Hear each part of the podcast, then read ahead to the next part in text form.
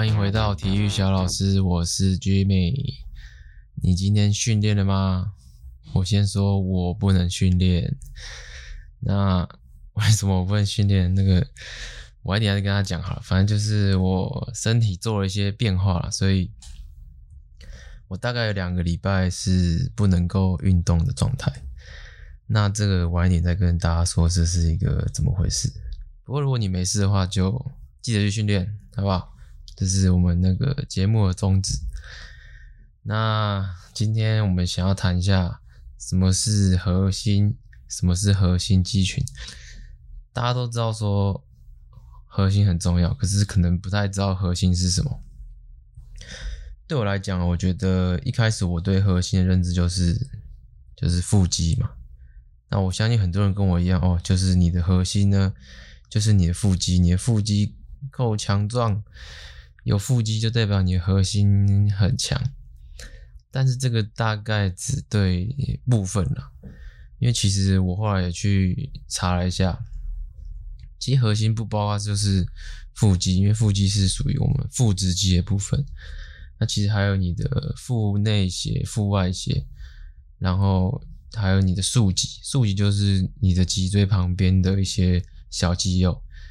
然后还有臀部肌群哦，这个其实也算是呃核心肌群的一种。所以你其实可以说，你从你的这个横膈膜以下到你的髋部以上，都算是呃核心肌群的范围。那更广义来讲的话，就是说，呃，只要牵动到你髋关节的活动，它的肌群都属于核心肌群的部分。一般，我觉得一般人应该很难感受到说，哦，我核心很强，跟呃核心很弱的感觉是什么？就是你比较难去去怎么讲，去去感受吧。就是说，哦，如果我今天我二头弯举很强，那比方说我今天二头弯举做得很重，二头肌就是更猛。那核心肌我觉得比较难感受。不过我觉得。我我大概可以举个例子啊，假如说你今天在蹲，你在做一个 squat 的动作好了。那今天轻重量的，假如，我今天是我是一个八十八十三公斤的人，那我可能蹲个四十，四十可能只有我体重的一半不到。那我蹲起来很轻松啊，我也没有感觉到，呃，我核心到底强不强，有没有什么差别？但是如果我今天我蹲到一百四。哦，这可能就是我体重的可能一点五倍以上。我体重可能八十几嘛，那一点五倍以上可能就一点五倍可能就一百二，那一百四就是可能一点六这样。那我这个重量上来就很有感哦，因为你在出杠起杠的时候，然后你要走出来嘛，那时候稍微一个晃动啊，你就会觉得你很费力。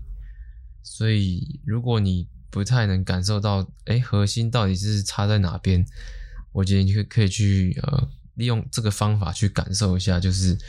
核心到底强不强，大概就差在这边。那你就会感受到哦，你只要因为重量很重嘛，你只要稍微移动往左边偏一点，你就需要用很大的核心力量去把它拉回来，拉到正中的位置。所以你在晃的时候，你就要。要拉回来的时候，那时候感觉就是觉得哦，你核心就是很崩啊，就是很累。如果你核心不够强的话，你就会觉得哦，好累哦。在做在在你在深蹲下去之前，这个稳定的动作就可以来呃测验你的核心的强度好不好。那主要核心的话，就是我觉得核心主核心主要功能是在稳定你的中轴啦，就是你的脊椎，稳定你的身体。那让它不要有太大的一些晃动，所以核心，如果你今天是一个核心很烂的人，或是你你可能你根本没有核心，没有核心肌肉，那其实你今天可能连站都站不起来，或是你整个就是一个塌一滩烂泥这样。所以核心的目的在这边，它是一个稳定的肌群，它不是一个主要的肌群，它是一个稳定你的中轴、稳定你身体的一个肌群。那很多人说啊，那我在做，我平常在做棒式嘛。那他说哦，我做棒式，那这样是不是可以就是训练我的核心呢？做棒式是可以训练核心的，不过如果你今天的棒式做得不好，那可能练的就是你其他的地方了。所以核心的重点，我觉得就是你在做训练核心的动作，你的中轴是要稳定的。如果你因为拿一个重量把你的中轴，就你的身体啊，或是脊椎的角度位置改变了，那就没有真的在训练你的核心的动作。因为核心主要还是要抗，呃，怎么讲？抗旋转、抗伸展。就不管你今天哦，假如你今天你在旁边推我好了，然后我两只脚站在地上，那我要不动，你怎么推我都要不动。那这就是一个呃抗伸展、抗旋转的一个动作，就是我不要被你推，那我就是核心要稳，我就不会被你推走。那如果你每天都在做类似棒式，当然很好了。不过棒式呢？做久了，你可能就不会有呃太大的效益，就是你可能要前一个月，呃，你可能做方式做的很棒，然后你可能后面的效益可能就没这么大。假如说你可能已经可以棒式维持，本来从十秒呃维持到六十秒，好，你现在可以棒式一棒做个五分钟，可是这对你后面。的效益，我觉得就是加速度有变少了，就是你不会有这么大的效益。就像你一定要有够大的刺激嘛，你可能已经适应说啊，你就是做这个棒式，你适应这样的一个呃刺激，它没有再给它更多的刺激，所以你可能要有一些呃一些变化，像说，像我今天看到那个 Jeff，就是之前我推那个 Jeff 嘛。还有做一个这种，假如说你拿一支杠铃，然后放两个大钢大杠片在两侧，然后呢，你整个呃怎么讲？你双脚在地，然后你双手抓杠铃往下，然后就是你整个像是趴的动作，可是你脚在地上哦，然后你双手在杠铃上悬空，所以在地上点大概只有杠铃的两端跟你的脚，然后这时候呢，他会做一个。因为杠铃可以转嘛，才可以做一个你右手往后，左手往前的一个这样，这样左右这样的一个动作。一开始先右手往下嘛，再是左手往下这样的一个动作，它也是在训练核心。那这种就是一个呃进阶版的一个例子啊。那还有另外一种，我看到说它是这个双手呃，你可能人趴在地上，然后你后面是一面墙，双手摆在地上。然后呢，把你身体撑起来，然后你的脚呢可能在墙上，然后大概是一个脚是伸直的状态啊，然后手也是伸直在地上，所以在地上的接触之后，你两双手，然后你的脚是跟墙壁有做一个接触，然后你脚是类似开的吧，好像是做开的，可能与肩同宽之类的，然后他做一个类似开合跳，就是他脚一直这样打开关起来，打开关起来，那这样。看起来也是一个在训练核心的一个变化的方式啊。那我觉得，呃，另外还有一种就是更进阶版的，因为刚刚这些都比较负重比较少，因为顶多负重就是啊，顶多就是你的身体啊。那另外一种就是你要做一个类似之前像农夫走路啊，或是负重行走这种，就是你在抗旋转、抗伸展的这种。呃，力量用的更大，那因为负重也是可以调整重量的，所以你可以调，哦你想要比较轻、比较重，所以这些刺激对你的身体来讲都会造成呃不一样的效果了，对啊，所以核心肌群大概是这样。那核心肌群很重要，那我觉得每个人都需要训练，因为。其实你在做很多动作的时候，这个稳定身体、稳定中轴的这个核心肌群，它都会帮助你很多。不管在做的呃姿势，或是你在工作上面，呃，都有很大的一些效果。那另外还想讲一个，就是如果你今天是初学者，哈，你今天呃，如果像我一开始初学者的时候，教练是教我那个和那个腹式呼吸法。不知道大家有没有听过这个腹式呼吸？就是说，哦，我要把气呢吸到我的肚子里面来，让我肚子胀的跟什么，就是胀的很大这样子一坨。那这个的用意是什么？我觉得这个用意就像是我之前听那个何老师来讲说，我觉得他比喻的蛮好的。那他比喻是这样的：假如说你今天你是，假如说今天不是你是啊，就是今天是一个球啊，一个篮球，那可能没有充气，那就是扁的，那你就踩着它就是扁的。那如果它今天充了气以后呢？它今天充了饱饱气，那你去上面一直压去跳，它其实也不会瘫掉或怎么样，它就是一个很稳定的球，所以这个就可以拿来就是，它是拿来比喻说像我们的腹腔啦，我们的腹腔、胸腔在吸进去气之后，它都会充满一个张力，那这时候它就不会因为外力而去瓦解它的。呃，假如你今天气吸到腹腔里面，它会充满你整个核心周围，就会产生一个张力。那你在对做一些蹲举啊，或是硬举的时候，它就可以稳定你，而不会去塌掉。我觉得这是一个蛮好的比喻啦。那我相信有在练健力的人，一定都会使用腹式呼吸法，就是你要怎么把你的气呢，呃，把它灌到吸进你的。肚子里面，而不是只有吸进肺。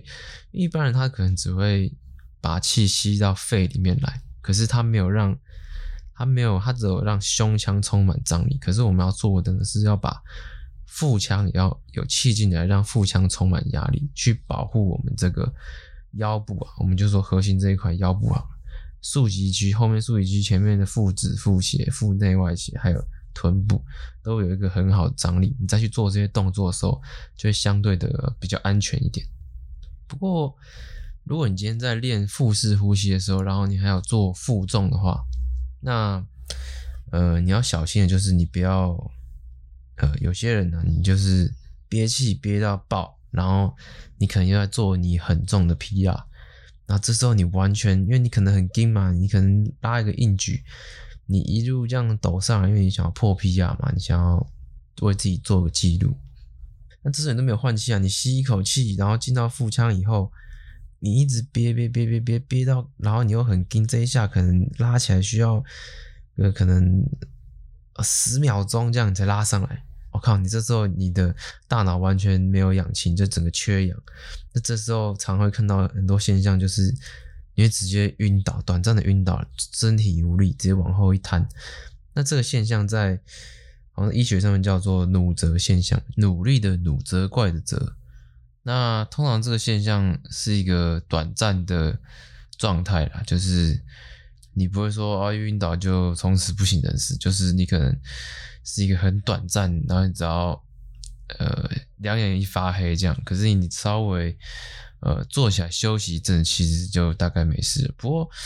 乳泽现象，如果你今天在发生的时候，害怕的是你的你的杠子啊，你可能因为你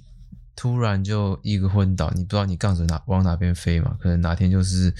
直接压在你的身上啊。假如说，如果你是在呃卧推的时候，哇，如果你发生了努责现象的话，然后你又没有架护杠，那这时候你可能。你旁边又没有人，那你可能就有非常的非常大的危险了。所以，呃，尽量要去练到你的腹式呼吸，但不要呃过度的憋气。其实我不太知道，就是到很高端的选手他会怎么做啦。就很高端的选手，他可能是我跟他真的憋可能很猛，那憋到喷鼻血，可是他也还没有努责。那我自己本身是，我今天一口气下去以后啊，我在发力的同时，我我不会全憋，那我会变得我的嘴巴就是放一个微微的这种气，慢慢的吐这样，所以我不会变成说我同时一直在一个憋气的状态，我会放一个很微弱的气出来，但因为呃你还是要保持你的张力嘛，所以不可能把你的腹内压的气一次就放掉，因为你。还在做你的动作性动作当中，所以你不会说一次就把它放完，所以你会慢慢的呃让嘴巴就是有一个小小的气流，然后还可以维持住你的这个腹内压这样子。对，大概是这个样子。腹式呼吸法还还蛮还蛮重要，就是我觉得新手啊，或是一定要去学会这个腹式呼吸法。呃，我听过很多厉害的人是这样，他，呃，他可能连你不是，呃，在吸很饱气的状态下，它也可以维持住一定的张力。像我本身，我可能我是要吸得很饱，那我才可以维持住我的张力。可是有些人他可能，呃，不用到很饱很饱，他即便是平常的呼吸的时候，他的核心的肌群就可以维持一定的张力。那这是练到呃比较高端的人，他他可以维持住这样的一个呃状态啦。所以这个还还蛮厉害的。OK，那今天就差不多就讲到这。那接下来就是呃这个废话时间啦。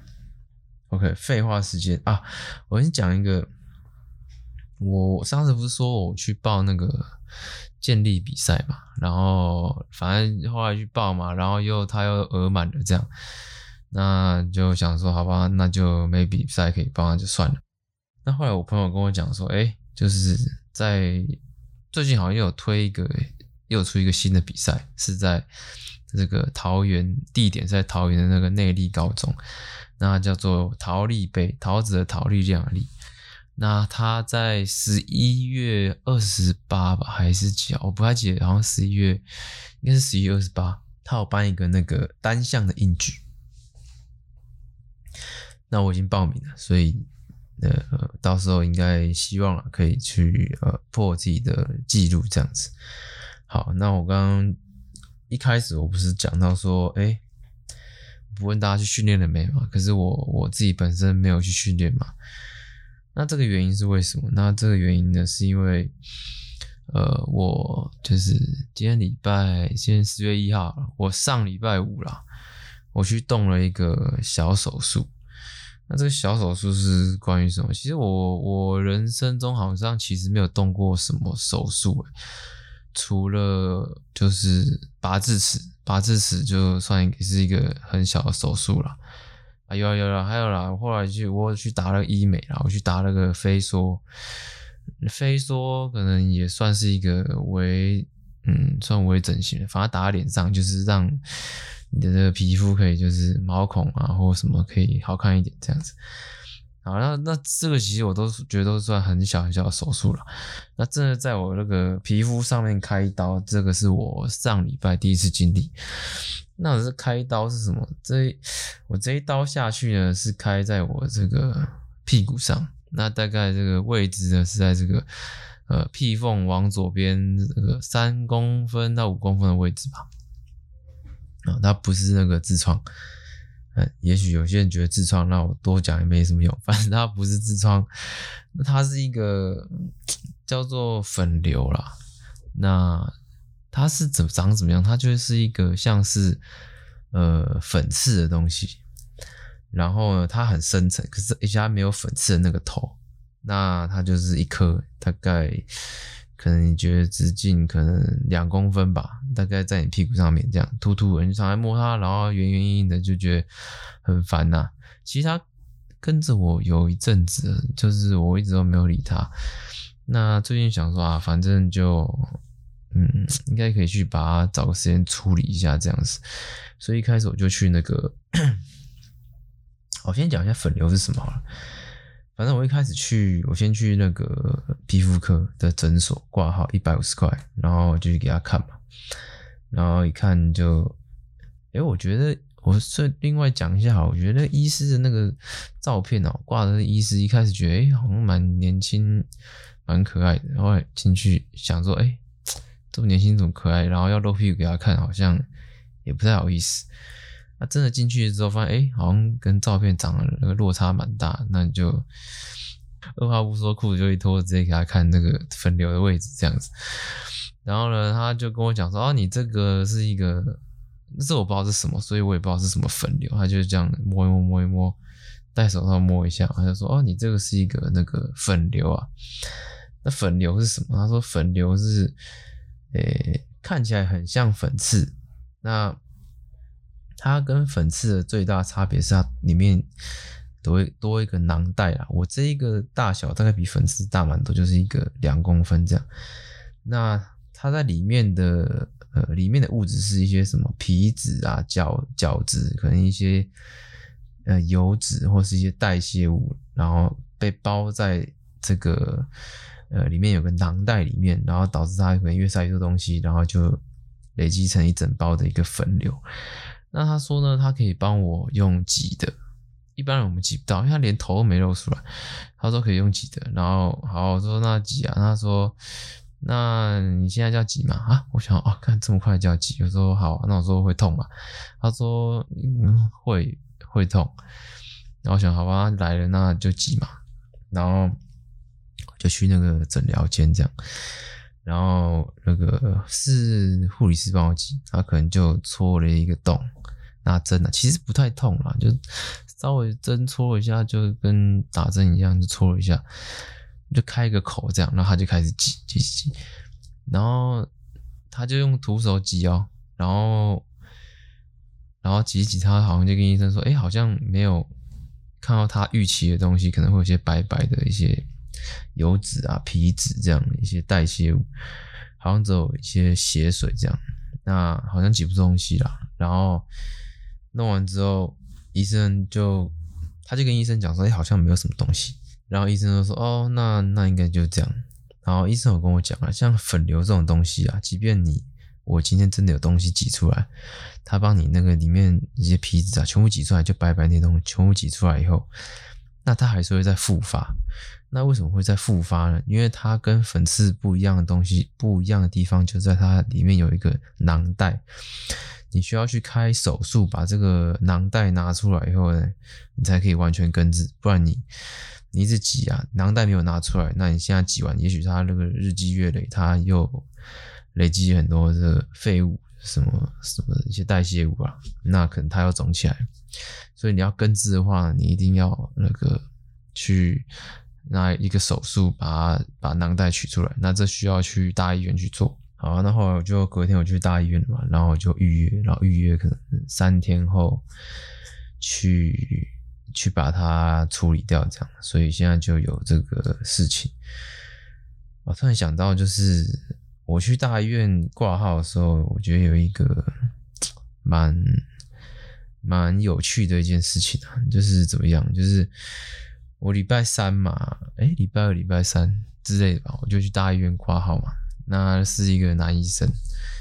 因为我是挂那个医美医美科，想哎、反正可以弄漂亮一点，这样也许疤痕没这么难看。不过后来想想，在屁股上好像也没什么差了。然后我就去挂号啊，然后就看一下我这个粉瘤嘛，然后我们就预约，可能三天后要直接就直接手术这样。然后那一天晚上挂完号以后，晚上回家发现哎。照镜子，发现，哎，我屁股上怎么一条线啊？就是他，他很拿不知道什么笔，就是画在粉瘤的的上下或是左右，就是画了一条线，虚线啊。那虚线让你感觉就是说，哎，到时候开刀好像就要照这样子画的感觉。那我这时候我就看到那条线啊，我就想说，哎，干，那这条线是因为我那时候准备要洗澡嘛。然后我就看到那条线，然后我就会想说啊，这条线我是要，我是要不要洗掉啊？因为如果我礼拜五去开刀的时候，然后开刀医生发现说啊，你这线怎么洗掉啊？我怎么开？那如果我又没洗掉的话，他想说，哎啊，你这线它怎么还在这？是你都。没有这个洗澡还是这样，反正就是很两难哦。那我到底要洗还是不洗啊？感觉都造成蛮大困扰的。然后后来我就想说啊，那就这个洗一半好了，洗的好像，诶，这个稍微有一点这个笔画痕迹就好，就怎样都可以解释嘛，至少不会觉得诶，我怎么屁股的线还在，是我都没有洗，还是。我洗了，然后到时候他怎么开不知道，反正就是处于这种两难的状态，所以最后我也取了一个折中的办法，就是爱洗不洗，洗了这样好像稍微还剩一点点的感觉，这样。对啊，不过到手术那一天当天啦，就发现，诶，他这个线就是再重画了一次，所以应该是可以洗掉的，所以应该是我多虑了，这样。对啊，所以差不多是这个感觉啊。然后，诶，其实我发现我我这一次弄的粉瘤啊，然后。因为我从来没有听过然后后来知道以后才去查，哦，原来之前那个沈玉琳她脸上的那个也是粉瘤，那她那个就比较大颗，那就是手术拿掉了嘛，就是现在也蛮帅的这样，啊，虽然不算帅啊，反正就是比之前好看了。那我后来发现，其实身边朋友也蛮多有有长过这个，可是可能有些人觉得他不在意就，就就没有去处理这样。嗯，也其实粉瘤根本也没差，就他如果今天在一些你不在意的地方，然后因为它是良性的，那其实好像也不会怎么样，就一起共存也可以啊。不过因为我它长在我那个屁股上面有一段时间了，然后常摸一摸就是会一颗，觉得诶蛮烦的。那我想那干脆把它处理掉好了，对啊。那所以我现在可能两个礼拜都不能运动，因为他说如果你因为我长在屁股上面的话，它你有时候坐下或蹲下，你屁股会有张力嘛。那因为你如果今天缝线了，然后你屁股上会有一些张力去拉扯，你有时候你到时候啊，你好了以后，你的疤可能不会只有手术那个疤，你可能会有那个你的缝线进出的那个疤，所以可能会很丑，对啊，所以我就就休息两个礼拜吧，对啊，就没差了，没关系。哦。我另外的话，我我我之前在上课的时候，就是我跟我一个教练的呃，他呃朋友啦，就是他有在这个运动中心当教练，那我们是在上课的时候认识的。那他我们那时候就是聊天嘛，反正什么都可以聊。我就问他说：“哎，那个你们那个运动中心不是有现在很多那种乳清的贩卖机吗？”那个贩卖机到底好不好啊？因为我我是从来没有喝过啦。啊，不过我后来就是我后来我知就是我都有看过这个这个产品这样，可是我是从来没有喝过，因为我自己就乳清嘛，所以我不会去花钱去买一杯可能五十块吧，然后可能帮你泡好之类，所以我很好奇说到底这个卖的好不好？然后他给我的呃。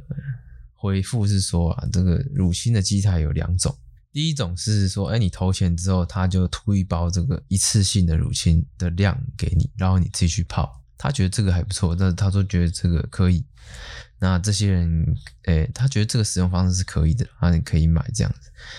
那另外一种是说，你投钱下去，然后你选口味，他出一个杯子，然后直接泡给你，不不不，直接吐在里面。他就给你可能五分呃几分钟完就帮你装好一杯，他已经帮你泡好了，再拿起来喝就好。他说干那个超恶心。他说为什么超恶心？他说干那里面超多蟑螂。他说那里面因为呃相信你有在泡乳清的应该知道，你如果乳清啊你你喝完以后你那个杯子你都不洗，干臭到翻，那真的是臭到哦我很难形容，就是你会觉得很想吐。那他这样讲，我就想起来，干真的，他在里面这样泡啊，他都没有去做一个清洗的动作，难怪有很多蟑螂。而且他说那个里面的蟑螂，干超级恶心，那里面的蟑螂都超壮，每个都那个皮都亮到翻，然后又跑得很快，飞得很快，然后都很大只，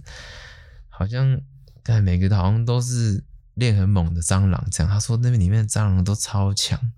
超黑、超亮，很可怕。我觉得就是他说那种机台干绝对不要买，那个超恶心。他们在清都觉得超级恶心，所以他们后来就是也没有再去用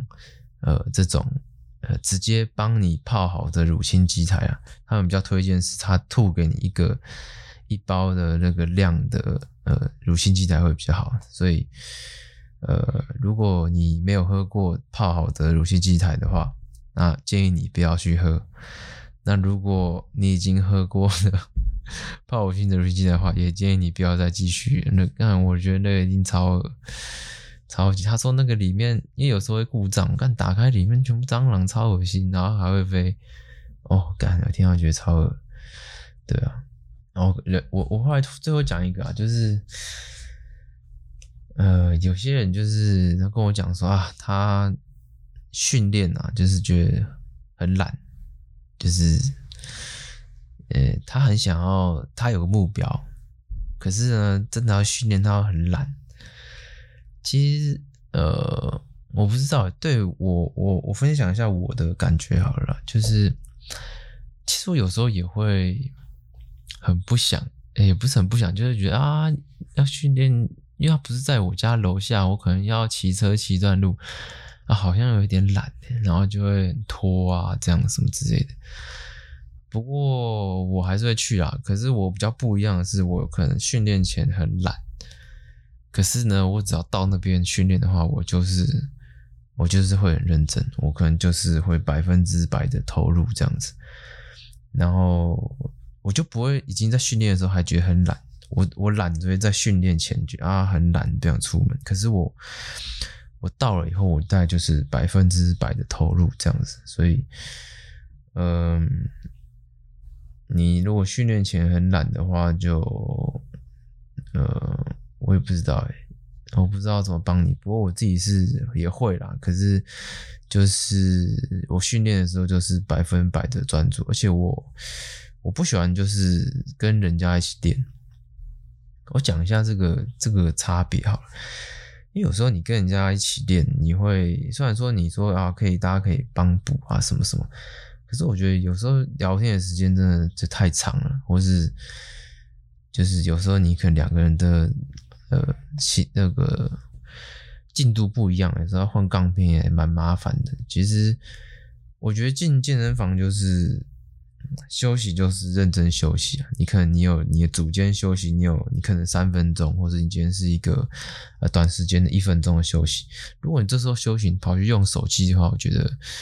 那个效益不太大。哎，也不是说效益不大，我的习惯不会这样，因为有时候你可能用手机休息的话。你的时间就过了，你可能啊一聊干，本来休息一分钟，一聊变休息五分钟，五分钟都坐在那个躺椅上面之类的，对啊，而且还可能会被人家误会你在玩手机，啊，觉得哎干你到底要不要练，在什么玩手机？所以我我不知道从什么时候开始，我就不太会在呃练的时候使用手机啊，对啊，如果你要计时，你可以就是学我一样，我都拿一个那个。在那个杂货店买的一个计时器，那就买了计时器，还可以，它有吸铁，可以吸在那个杠架上面，那还不错啊。所以我比较不喜欢跟人家一起练了，我觉得自己练比较可以掌握自己的进度，然后控制自己的休息时间，这样子。对啊。我觉得护杠或那些什么帮补还好啦，就是